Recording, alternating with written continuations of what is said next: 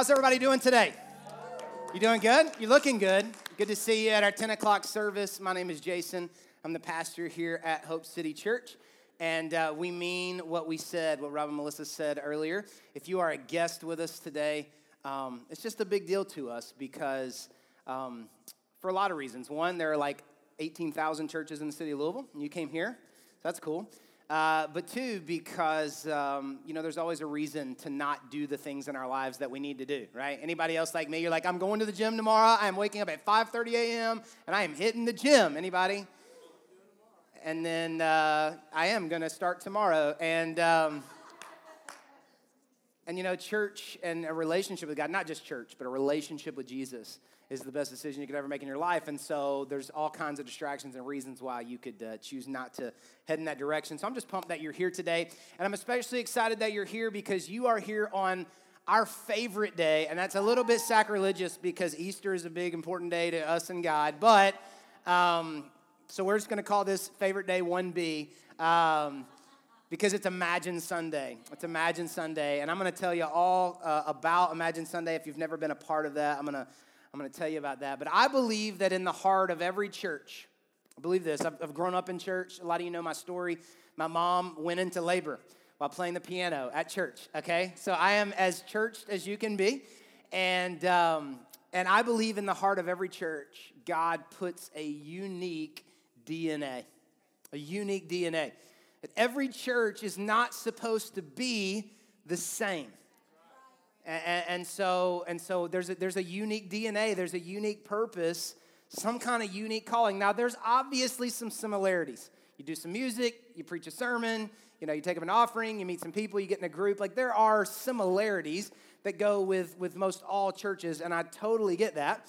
Um, but there's also unique purpose and DNA, which is one of the reasons why it's absolutely ridiculous to, to like judge other churches um, you know, where you stand back and sometimes you say, like, oh, I don't like that church because, you know, the preacher yells, or I don't like that church because they dress up or they dress down, or, you know, a lot of you have said to me before, like, I don't like Southeast because it's too big. You know, I like it that it's small. This is church is small. And I'm like, well, I mean, enjoy it for now, but this is not exactly how we're going to stay.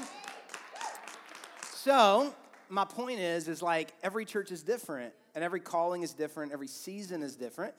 And so there are people that need different churches, different flavors for different folks. And so um, we, we believe with all of our heart that every church has a unique calling and purpose.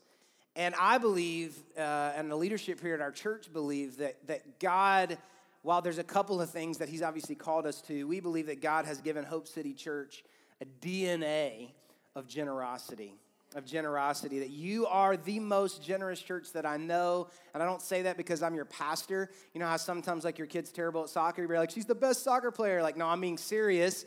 Like, even though I pastor this church, I'm telling you that you are the most generous church that I've, that I've ever known, that I've ever met.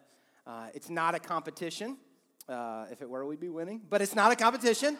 Um, I've got, I've got all kinds of pastor friends who pastor churches three, four, five times larger than ours, and, um, and they're constantly blown away when I tell them stories about you. It's not about me, it's about you and, and what you're doing and how you're giving and how you're helping support incredible things that are happening all over the world. And they always ask me like there's some kind of like secret, you know, like there's a there's a there's a sermon or there's a scripture or something. And I say, no, I just honestly believe that that every church has a little different flavor, a little different DNA. Uh, and, and, and for us, God has said, hey, Hope City Church, currently residing at 7515 3rd Street Road, I'm calling you to be generous. And, and the people who respond to that calling show up in this place. And, uh, and that's what Imagine is all about. Imagine Sunday for us is our church's attempt to be a generous church. It started nine years ago. Uh, originally, our slogan was Imagine a church that isn't selfish. We didn't mean it the way that it sounded, so we changed it to make it sound a little more nice. But, uh, but, but some of you have heard the story a hundred times, some of you have never heard it, so I just want to share the story with you again that nine years ago, when myself and another guy named Cecil uh, became the pastors of this church, we began to review the finances and look at the books and all the stuff that you don't think about when you just attend a church you like. And And so we began to look at the books, and what we found is that our church was spending 99% of everything that comes in, uh, that came in on ourselves.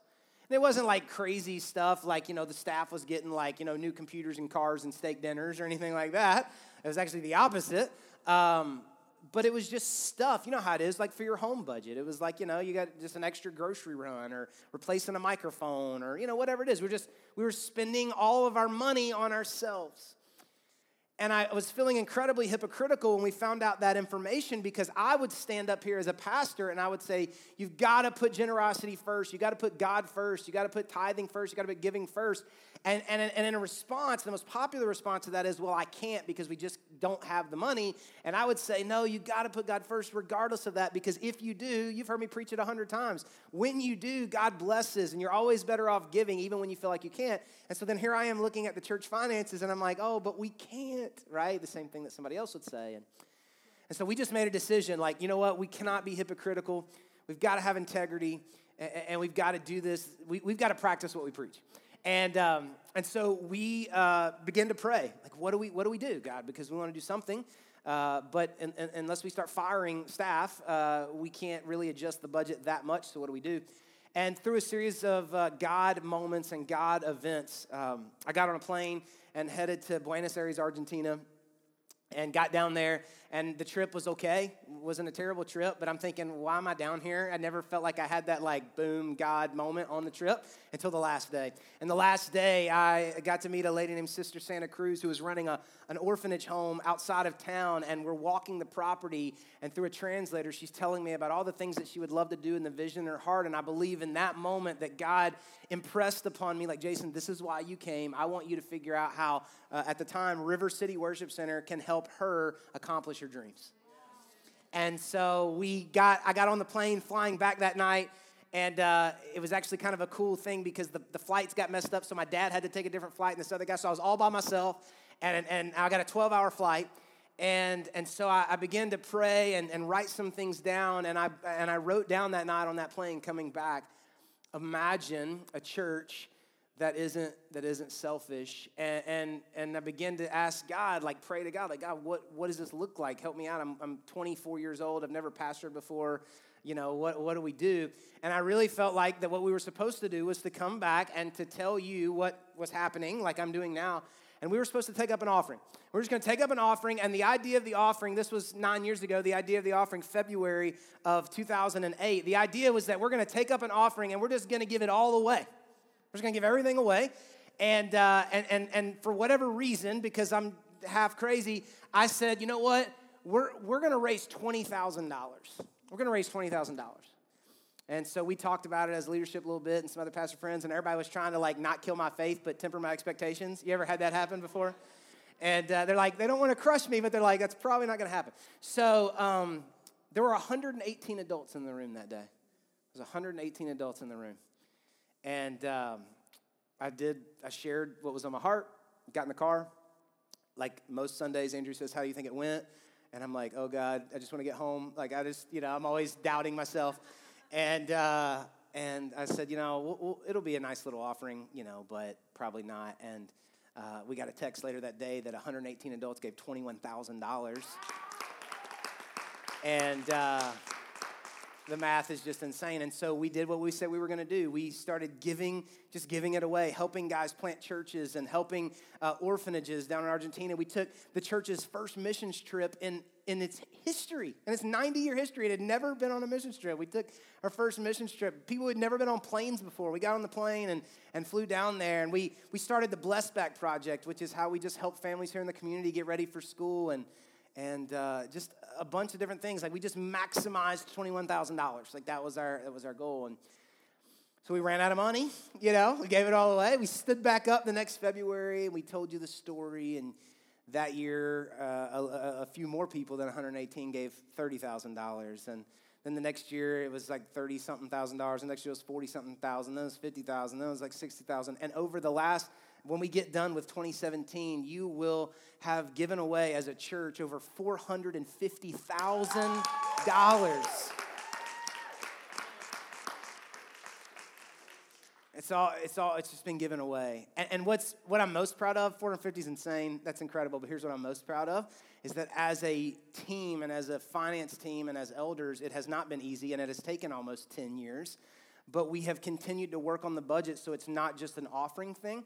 So now, as a church, for all the number nerds in here, we'll just, if you're not a number nerd, just ignore me for a second. But for all the number nerds in here, um, as a church now, we are operating on 81% and giving away 19% of everything that's coming in, right? So, in essence, when you give a dollar, 20 cents is just going out to help people and towards generosity. And uh, I could tell you so much more, and I will tell you a little bit more, but that's, that's kind of the story of Hope City Church and Imagine and the DNA that God has put in us, which is just generosity, just being generous.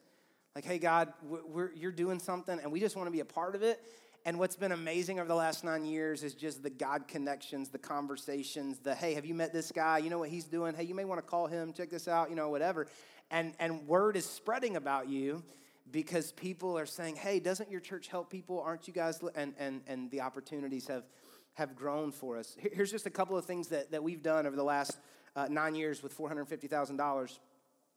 We've helped fund orphanages in Argentina, Bolivia, Mexico, and Guatemala. We've helped plant 15 churches. Uh, we've helped over a thousand families get ready to go back to school through our Bless Back project. We've supported missionaries in Asia, Africa, and South America. That's just some of the things that you have done. And, uh, and so, knowing that, imagine 2017 was coming up, and I'm talking to a pastor friend, and he's like, you know, man, are you nervous? Like, what are you going to say? Like, how many sermons do you have on generosity? And, you know, what are you going to do? And I honestly felt just such peace. And so I told him, I was like, I, I honestly feel like I could just get up there and be like, hey guys, let's imagine. Everybody's like, all right, let's just pray and go home. We know what to do, right? And like, because generosity has just been a part of you. If you're a guest today, I want you to know that um, that we're so proud of this. We don't apologize for it and we don't back down from it because we believe that generosity is the antidote to greed and to everything in society that's saying more, more, more. You'll be happier if you get more. And we just know, like, Hey, it doesn't work like that. That hasn't lived up to the hype. And, and so we just we want to be the most generous church that we can we can possibly be. And so what I want to do today for just a few moments, I'm going to share just a few ideas out of a scripture, and then I'm going to interview some guests that we have today, looking ahead, some, looking back, some of the things we did in 2017 and also or 2016, looking ahead to some things we did in 2017. So if you have a Bible, I'll be in 2 Corinthians chapter 8. If not, it's going to be up on the screen for you. 2 Corinthians chapter 8, Paul's writing to the church in Corinth, and uh, he, he says some, some pretty interesting things. Um, we're going to start in verse 7. And he's writing to this church, and he says, Since you excel in so many ways, so he's about to brag on this church. He says, Since you excel in so many ways, in your faith, everybody say faith. faith. In your gifted speakers, I'm just going ahead and pat myself on the back for that. Your knowledge, your enthusiasm, and your love uh, from us so he lists these things about this church, and I want you to th- just think about this. This is a pretty incredible church. It's a church filled with faith. It's a church with talented people. It's a church with knowledge, that they're not idiots. It's a church with enthusiasm and love. I don't know about you, but I would love to go to that church. That's an incredible church. But look at what Paul says. He says, I want you to excel also in the gracious act of giving. In the gracious act of giving. See, there's a difference between being a church and being a church service. And there's a couple of differences, but one of the main difference, one of the main differences between a church and a church service is when it's just a church service, everybody comes, receives, and leaves. But, but when you're a church, everybody says, This is my family, and, and, they, and they give and they are generous. There's an incredible story in Exodus chapter 36. I don't have time to get into it, but I'll just sum it up for you. Moses is raising money in the desert with Israel to build a tabernacle. And, uh, and, and people bring so much that finally Moses has to stand up in front of the people and uh, in 36 verse 5 and, and he says men and women don't prepare any more gifts we have enough wouldn't that be insane if like a pastor got up in front of the people and was like listen we're not taking off for the next six months because you guys have given so much money we don't even like the bank won't even let us deposit any more money and we can't help any more missionaries, and we're getting audited by the IRS. They're thinking something's up, this is very weird. Just please don't give. Just do not give. How incredible would that be? And that's where Moses finds himself. And so Paul keeps going. He says, Listen, it's awesome you have faith and talent and knowledge and enthusiasm and love, but I also want you to excel in the gracious act of giving. And the very next verse says, I'm not commanding you to do this. I'm not commanding you to do it. And then if you skip ahead to verse 11, he says, I want you to give in proportion to what you have. This is such a powerful principle. It's something we've built our ministry on, and we believe with all of our hearts that we don't ever want to talk you into giving anything. We don't ever want to emotionally, like, if you've been around here long enough to know, like, we don't put starving kids up on the screen and, and nothing wrong. We want to help starving kids, but like, we don't put starving kids up on the screen or, or, or, try to make you cry so you'll, so you'll write a bigger check. That's, that's not what we've ever been about because we believe with all of our hearts that giving is a personal thing between you in your relationship with God. It's so personal that some of you are three, six, eight months into a relationship with God and, and you're not even sure where you fall on that spectrum yet. And we say, hey, like, hey, you're welcome here.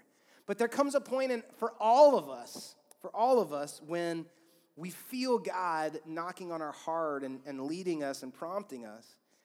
And Paul says, I'm not telling you, like, if you don't give, if you're not generous, you got to get out.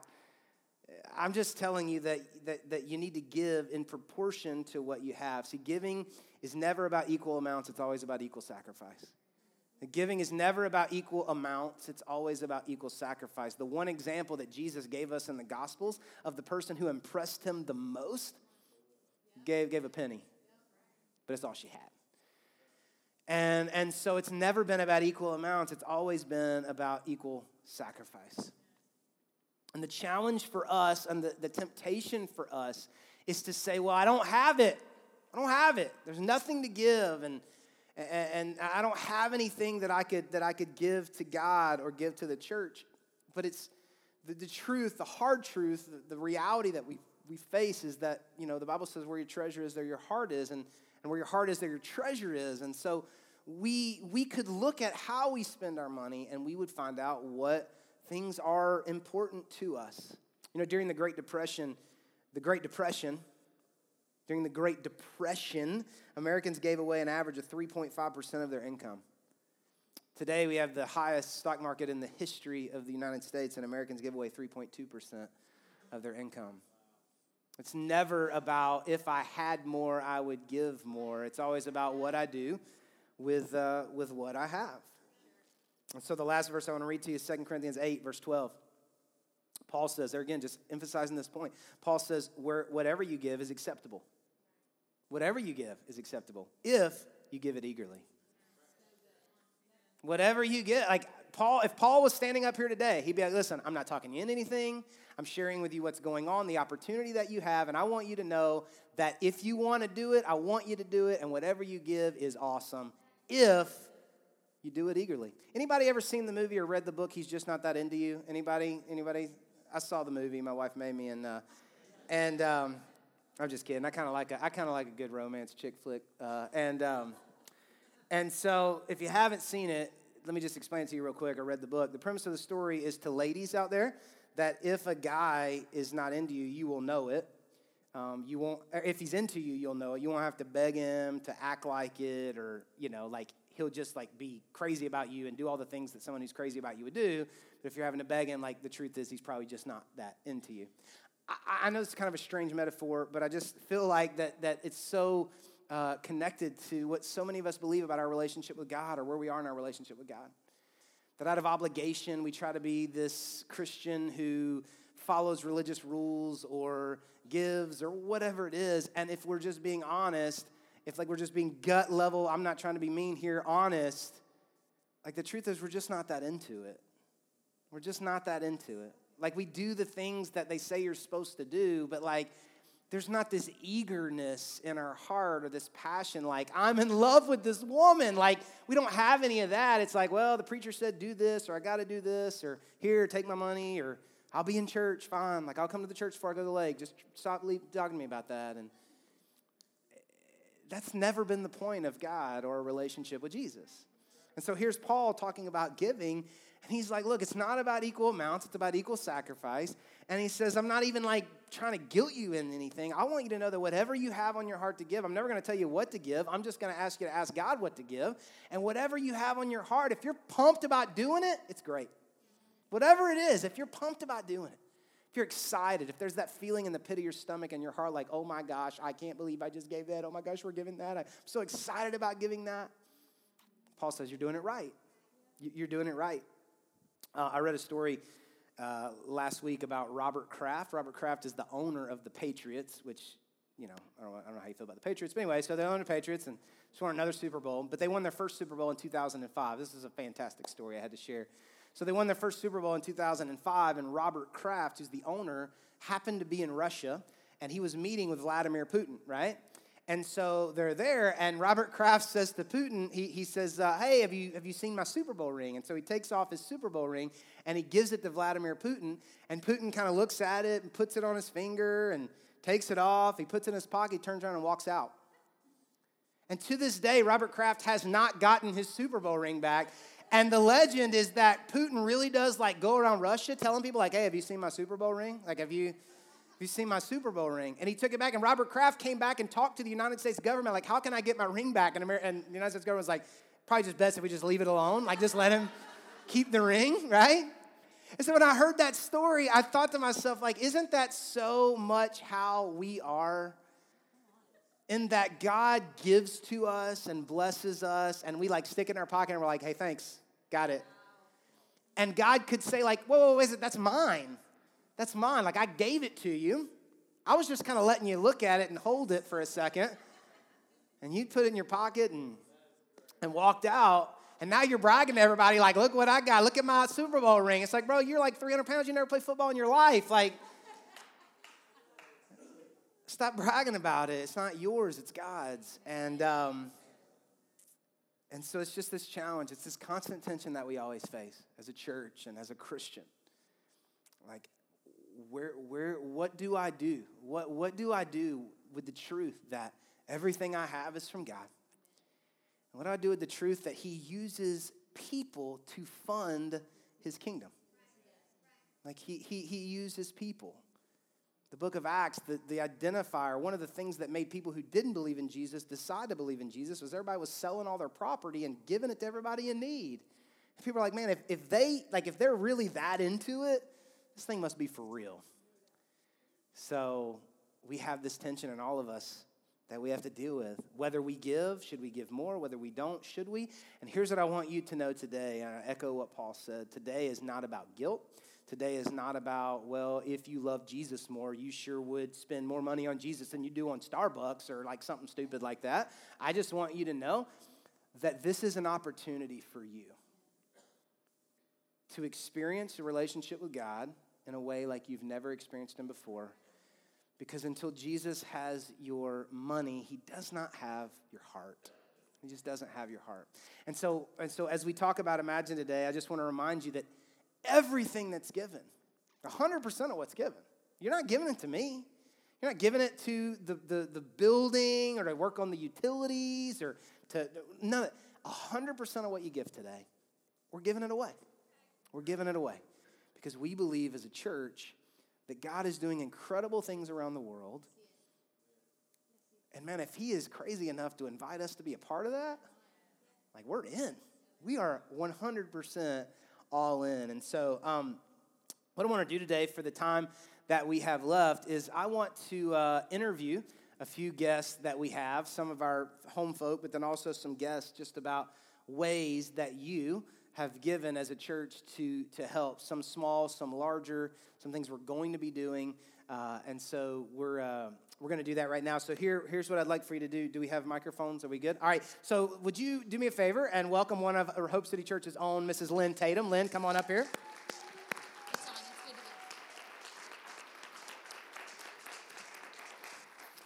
So um, I've asked Lynn to share with you just a, a, moment about not only am I pumped that we financially are giving to what she's doing, but I'm also pumped that God is using her uh, outside of the walls of the church to make a difference. And so I've asked her to share just a little bit about what you got there and what how they've helped you. Thank you. Do it. Um, about a year ago, I retired and decided, yeah, and decided that, and decided I needed things to keep me busy. So, uh, I found them. Anyway, one of the things I got involved in was through my grandchildren's school, and it's called Blessings in a Backpack. And I don't know if you've ever heard of it, but essentially it's through the Jefferson County Public Schools, and they look at the most at risk children in any particular school And every Friday, we send them home food. Excuse me, I get emotional about this one. Anyway, there's protein in here, there's juice, there's crackers, and it's in a lightweight container where the kids can carry it home themselves. So at Brandeis this year, they had what they thought was probably 30 at risk children. These are children that will not be fed, most likely completely through the weekend, if they didn't have this. Because during the school year, they get breakfast and lunch. So what turned out was we didn't have 30, we had 60. But you have to turn your numbers in at the beginning of the, of the year. So there we went looking for funding for 30 more children. Now, you can do this in a variety of ways, and we reached out and wrote a grant. The PTA came along and tried to raise money, but we were still short $550. So, after listening to Jason, I've been here going on five years, decided that I would come to Hope City. So, I went to Jason and I explained the thing, and he said, How much you need? Well, at that time I wasn't positive, and I said, I'm not sure. He said, I said, maybe 500. He said, How much do you need? I said, I don't know for sure, but I'll get back with you. And he said, We'll do it. He said, Just let me know. So by the time we got everything in, it turned out to be $550. So I went back to him two months later and I thought, Oh, he's going to forget. He didn't. He said, I'll write you a check. So this is Imagine at Work.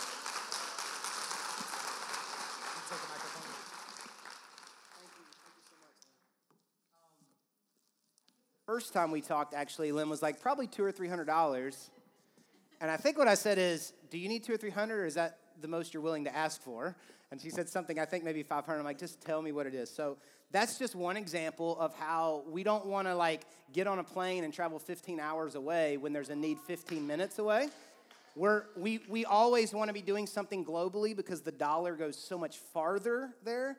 So it would be silly for us to only do local when you can build a building that would cost a million dollars for $100,000 there. So we always want to spread it out, diversify, but we always want to be looking locally. And, uh, and so that's just one way. And you're going to be hearing about Kentuckians, Kentuckians against, I was about to say Kentuckiana, Kentuckians against human trafficking. And one of the, our members are a part of that here. So I love the fact that it's not just a financial thing, but that it's a, uh, it's a heart thing and people are getting involved in that. So thank you, Lynn, for sharing that story and for serving in that way. And I, I didn't, I wrote the check, but I didn't give $550. You gave $550. Okay. Uh, next is a guest we have with us today. Jessica Hanson and her husband Josh serve as the directors of the Casa Shalom Orphanage in Guatemala. And uh, I asked her actually very short notice to be here today, and she made it a priority to be here because she is pumped about what we're doing. Do we have a video? Are we showing a video? Can't remember. Zach, are we showing a video? We are showing a video. So Jessica will be here after this video. Hold on one second, okay? Thanks.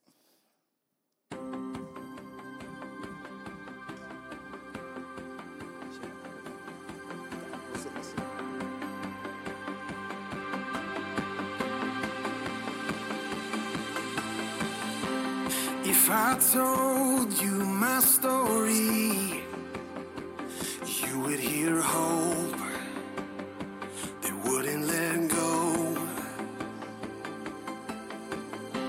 And if I told you my story, you would hear love that never gave up. And if I told hear life, but it wasn't mine.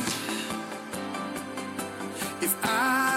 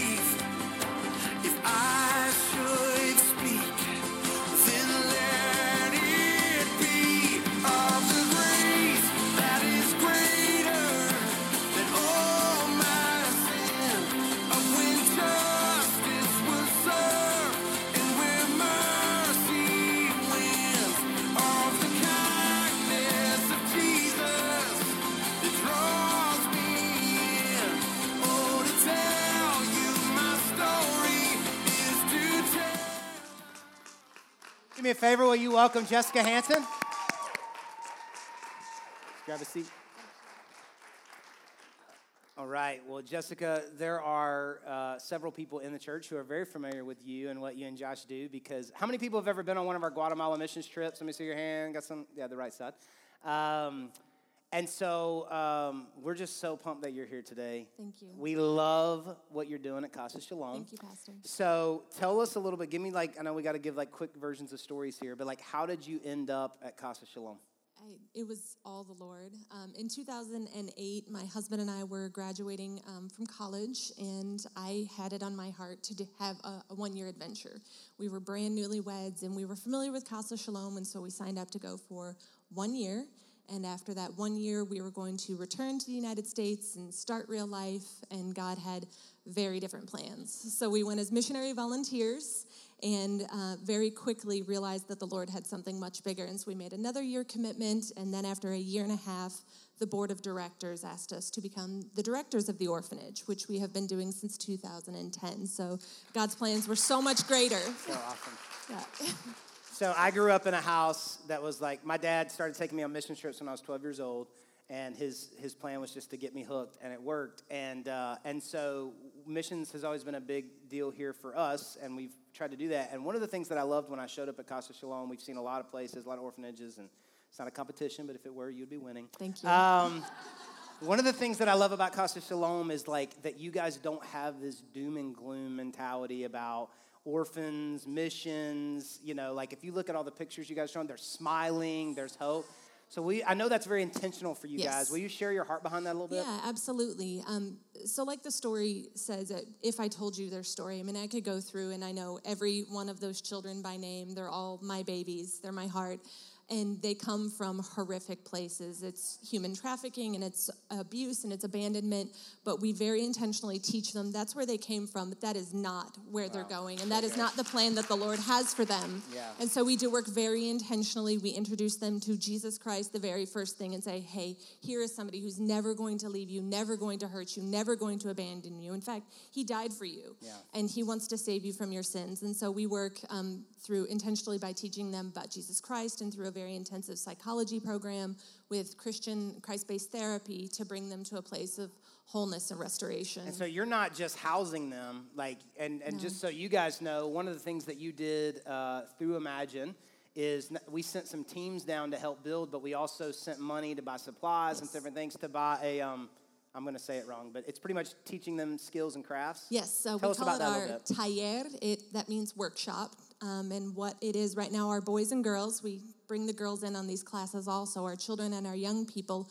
are receiving weekly classes in carpentry. Right now, it's just carpentry. In the future, it's also going to be electrical work, plumbing, and welding. And we're giving them life skills that they can use so they're not one day as adults looking for that next handout, but they're going to have these life skills that they can use to provide for themselves and their Yeah. families in the future. And that, that's one of the things. I mean, just just sidetrack for one second. That's one of the things I love about Imagine, and I love about you because you give, trusting obviously us and the leadership to to use this money how God leads our heart. But one of the things that I love about how we do it is we we ask the leaders and trust the leaders like, what is it that you? What's the need that you have? And we don't put a lot of stipulations or strings on it. So just as one story, so Josh, her husband Josh, um, was said, hey, we're building this workshop and we're trying to raise money for tools, and a lot of churches help. Just kind of everybody pitching in. And my question I always asked to be was like, what do you need? Like, you're, you know, we'll help. Like, what do you need? And so Josh, because there was a great relationship already by this point, had no, you know, he was, we were able to be very honest with each other. And he's like, well, there's some big ticket items that honestly probably people will not be able to do because, you know, it's like, it makes sense. Like, you know, I don't know you guys, or maybe I do, but I don't have money. I can't buy like a $2,500 saw or whatever. And so, and this is not about me, this is about you. I said to Josh, I said, we're not gonna give anything right now. When it's all said and done, tell me what you needed that you didn't get, and then whatever's left, we'll, we'll do it.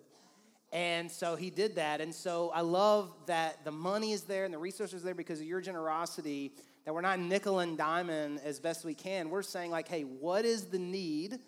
And then we're able to to answer that need. And so you did that. And so there are kids in, in, in Guatemala right now who are learning, like I'm a little bit jealous because I don't even know how to use a saw, but there are kids in Guatemala right now Our kids can teach you. yeah, that's right, right? Who are learning because because you gave. So, um, one more question for you. So, obviously God has been blessing Yes. Casa Shalom. Give us a little update on like where you are numbers wise, how many kids you're bringing in. You guys are trying to expand, all that Yeah, right now we have 110 kids. Our numbers kind of go up and down throughout the year. Um, but God has put on our heart to expand the orphanage, to be able to take in more children. I was sharing with Rob and Melissa last night. Um, so the, the good orphanages, the good orphanages in Guatemala are few and far between, and they're mostly these giant warehouses for 900 kids, and they're just horrific places. And the government is intentionally going around and trying to close those orphanages down and put the children in better locations. And so the potential is basically limitless. Yeah. So we are in the very beginning phases of a project to expand the orphanage, and it's like you said, it's much more than just bed space. Sure. So we could easily throw up some buildings, you know, put some beds in, but first we're going to go through and expand eating space and volunteer space and space for more social workers and therapists, counselors, and then at the end, bed space to take in more kids. And you guys are raising up a lot of leaders from the right Yes. there in Guatemala. You're not flying in Americans. I mean, you have some Americans. We do have some American leadership, but we also have a lot of, of Guatemalan leadership. Yeah. All of our house parents are intentionally Guatemalans, so we're raising the kids in a Guatemalan way. Well, I just want to publicly brag on you and honor you because you Thank and you, Josh Pastor. are incredible leaders, Thank you. anointed leaders. Thank you. And it's not about just like throwing up a house and loving on some kids, like strategically and God's vision. Like it's obvious, and we love the Hansons. Thank we love your family, and obviously we're going to continue to support. How many of you in the room? I'm putting you on the spot. How many in the room you sponsor a kid monthly? Let me see your hand if you sponsor a kid monthly. Amen. Yeah, so at one time, I don't know what the numbers are anymore, but I know at one time there was like 39 or 40 families here in the church who were sponsoring kids. So thank you guys for that. And I'm going to tell you details in just a second about a trip that we're going to be taking. But will you do me a favor and just say thank you to Jessica Hanson?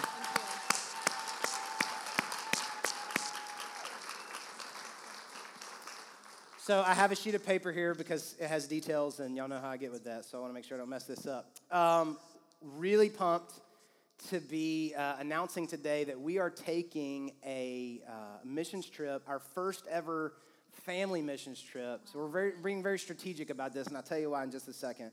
But we're going to the Casa Shalom Orphanage in Guatemala, July the 30th through August the 3rd. You may want to put that in your phone. July the 30th to August the 3rd. Now, here, here's the purpose of this trip. We've taken work trips before, we've taken Love on Kid trips before, we've done all those things. But here's the purpose of this trip um, is we want parents to take kids with them. Like, like take your son or daughter with you on this trip. We want this to be a strategic family trip, all right? It's not cheap. It's not our fault. It's Delta's fault. We're not making any money off of this, okay?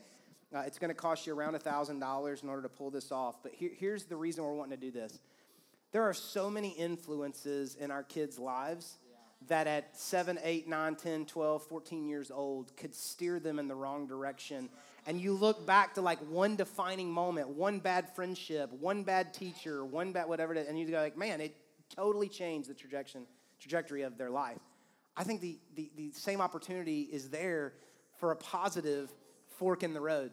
So I told you my dad started taking me on mission trips every year when I was 12 years old. And so I'm taking Sadie. Uh, we did set the age limit at eight, is that what we said? Eight years old and up. And, um, and so I'm taking Sadie, and uh, I'm taking her for one reason. I- just want God to do something in her heart, and she won't be able to articulate it all, and like she's gonna get on a plane, and like the worldview is gonna like blow up, and all that stuff, which is incredible. And I'm not expecting her to decide to be a missionary at eight years old, okay? But I just want her to know like God's doing something in another continent.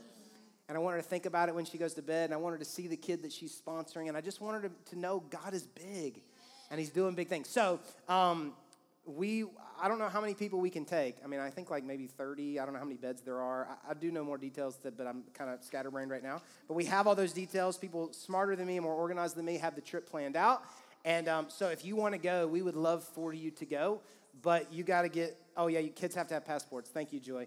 So you have to have a passport. Kids have to have a passport. So y'all need to get that. We have more details, um, but just we have printouts like this we can give to you. And you can talk to Joy, call the church, and get more information. I just wanted you to know about that trip. We're pumped about that because we get to take our kids. And uh, man, we just want God to do something awesome. Okay? All right, I have one more guest that I want you to, um, to meet today, or actually two more, but they're together.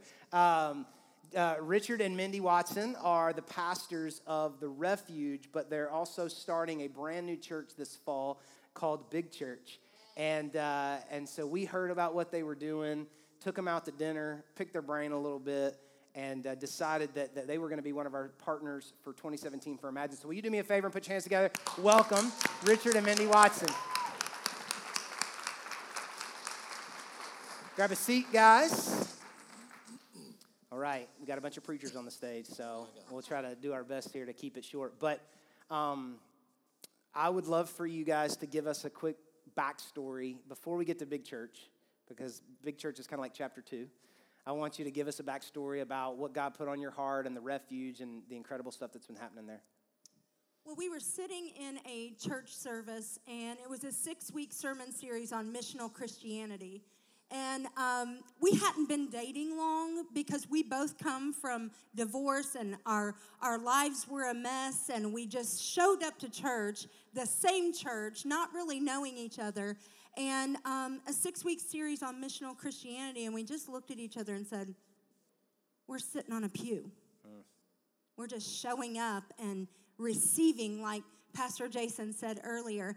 And so, long story short, we get married, we go on a 21 day fast, and four months later, we start a youth ministry in our hometown, not our hometown, but where we were living. It was just um, amazing to see what God did with a bunch of. Andrea taught at the school. Most of the kids that came came from really bad backgrounds. They had been raped, they had been molested, parents were in jail, they had been abused, and it was just heartbreaking. But within a matter of about five weeks, we went from zero to 150 Wow. kids that just needed to be loved on by people and by Jesus. Yeah. So that's where we started. Yeah. And that was six years ago, seven years ago, something like that? About five and a half. Okay, five and a half years ago. So that was going, that's been going good. But about a year and a half ago or a year ago, I can't remember exactly when you told me, God puts it on your heart to do something else. So tell me a little bit about the heart behind Big Church. Well, Andrea stole most of my good stuff back there in the back, but uh, and I'll try to do this sitting down. I'm a, I'm one of those old Church of God preachers that like to walk, and I'll be usually down about halfway down the aisle. But uh, we just felt like we always felt like that, as she said, it was going to be a trickle up effect, and God was going to start um, really changing the lives of these young people, and we've seen that, um, and it's like we just we knew in our hearts that it wasn't just going to be because li- literally if god would have told me five years ago that i would be a pastor of a youth church i would have said good that's a good joke god you know? Yeah for real. I mean you know but you know god has a plan. He has a purpose. So we know and then just l- sunday night we had a friends and family night and just the the outreach of these parents that came in and saying man we love what you guys are doing with our kids. I i had a i'm just going to give you a little i had a catholic um, couple come up to me and they were just like well this is a little different. Yeah. but man, I mean, my daughter loves coming here, and it's like I see why now. Well, let me let, tell me a little bit about more about what you're doing. That's what it's about, because we always knew it was going to affect the whole family. So in 2017 in September, we are planning uh, planting big church, and it's going to be right for the whole family Thank you, sir. and it's going to be just um, you know uh, when i say just a little bit about it i really believe and i did the statistics 83% of people in louisville kentucky either seldom go to church or go to church on just a or don't go at all and so it's so refreshing to us that, that a pastor would have us to come out and talk about a church they're going to plant about six seven miles up the road. Because you know what? There's enough lost people out there. There's enough there's enough out there right now that, that need jesus to where we don't have to worry about being in competition. We don't have to worry about anything else. We just need to love on people. And and our demographic we want to reach uh, we were sitting there i'm getting long-winded That's okay. quiet. We were sitting there across from a guy at the bank and we were talking about some certain thing here he was 34 years old and he looked at us and said you know people my age don't go to church and that's, that's just crazy. And that's where I started, you know, even before that, I was thinking that demographic that comes out of high school. I was raised in the Church of God. I was raised, I went to youth camp. I did all of the stuff that all these good, but when I got out of high school, I was done with church. Yeah. Peace out, you know, I'm, I'm, I'm done. But he said, people my age don't go to church. And I said, that's exactly why we're starting Big Church because I want to, I want to see these 25 year old up to 45 and 50 year olds that have just disconnected and don't know which way they're going. I want to see them back in. I don't care what color they're. I don't care if they're tatted up. I don't care if they got earrings in ears. I just want to see them. Yeah. You know, Just know Jesus. I know that. I, I love that you guys are opening the doors to everybody, but what excites me the most about your story is so, so often we think reach the parent and then reach the kid, and you guys are reaching the kid to reach the parent, and I, I love that. I'm jealous of that, and uh, and just love what you guys are doing, and uh, and so we're, we're going to do two things. Uh, Hope City Church is going to be doing two things for you guys, and I haven't told you about this yet. But first of all, before we leave today, and here in just a second, I'm going to ask all of us to pray for Big Church because prayer is more powerful than money. How many people know money helps? And uh, and so as a church, we're partnering with you guys this year. We're going to give you ten thousand dollars to Big Church to uh, to sponsor you and what you're doing, and uh, so you guys you guys have already uh, gotten a building and you're leasing a building and, and doing all these things and there's so many things that, that pressures that come with ministry and if you're reaching teenagers they ain't got no money so um, and so we feel that god has blessed us to bless you guys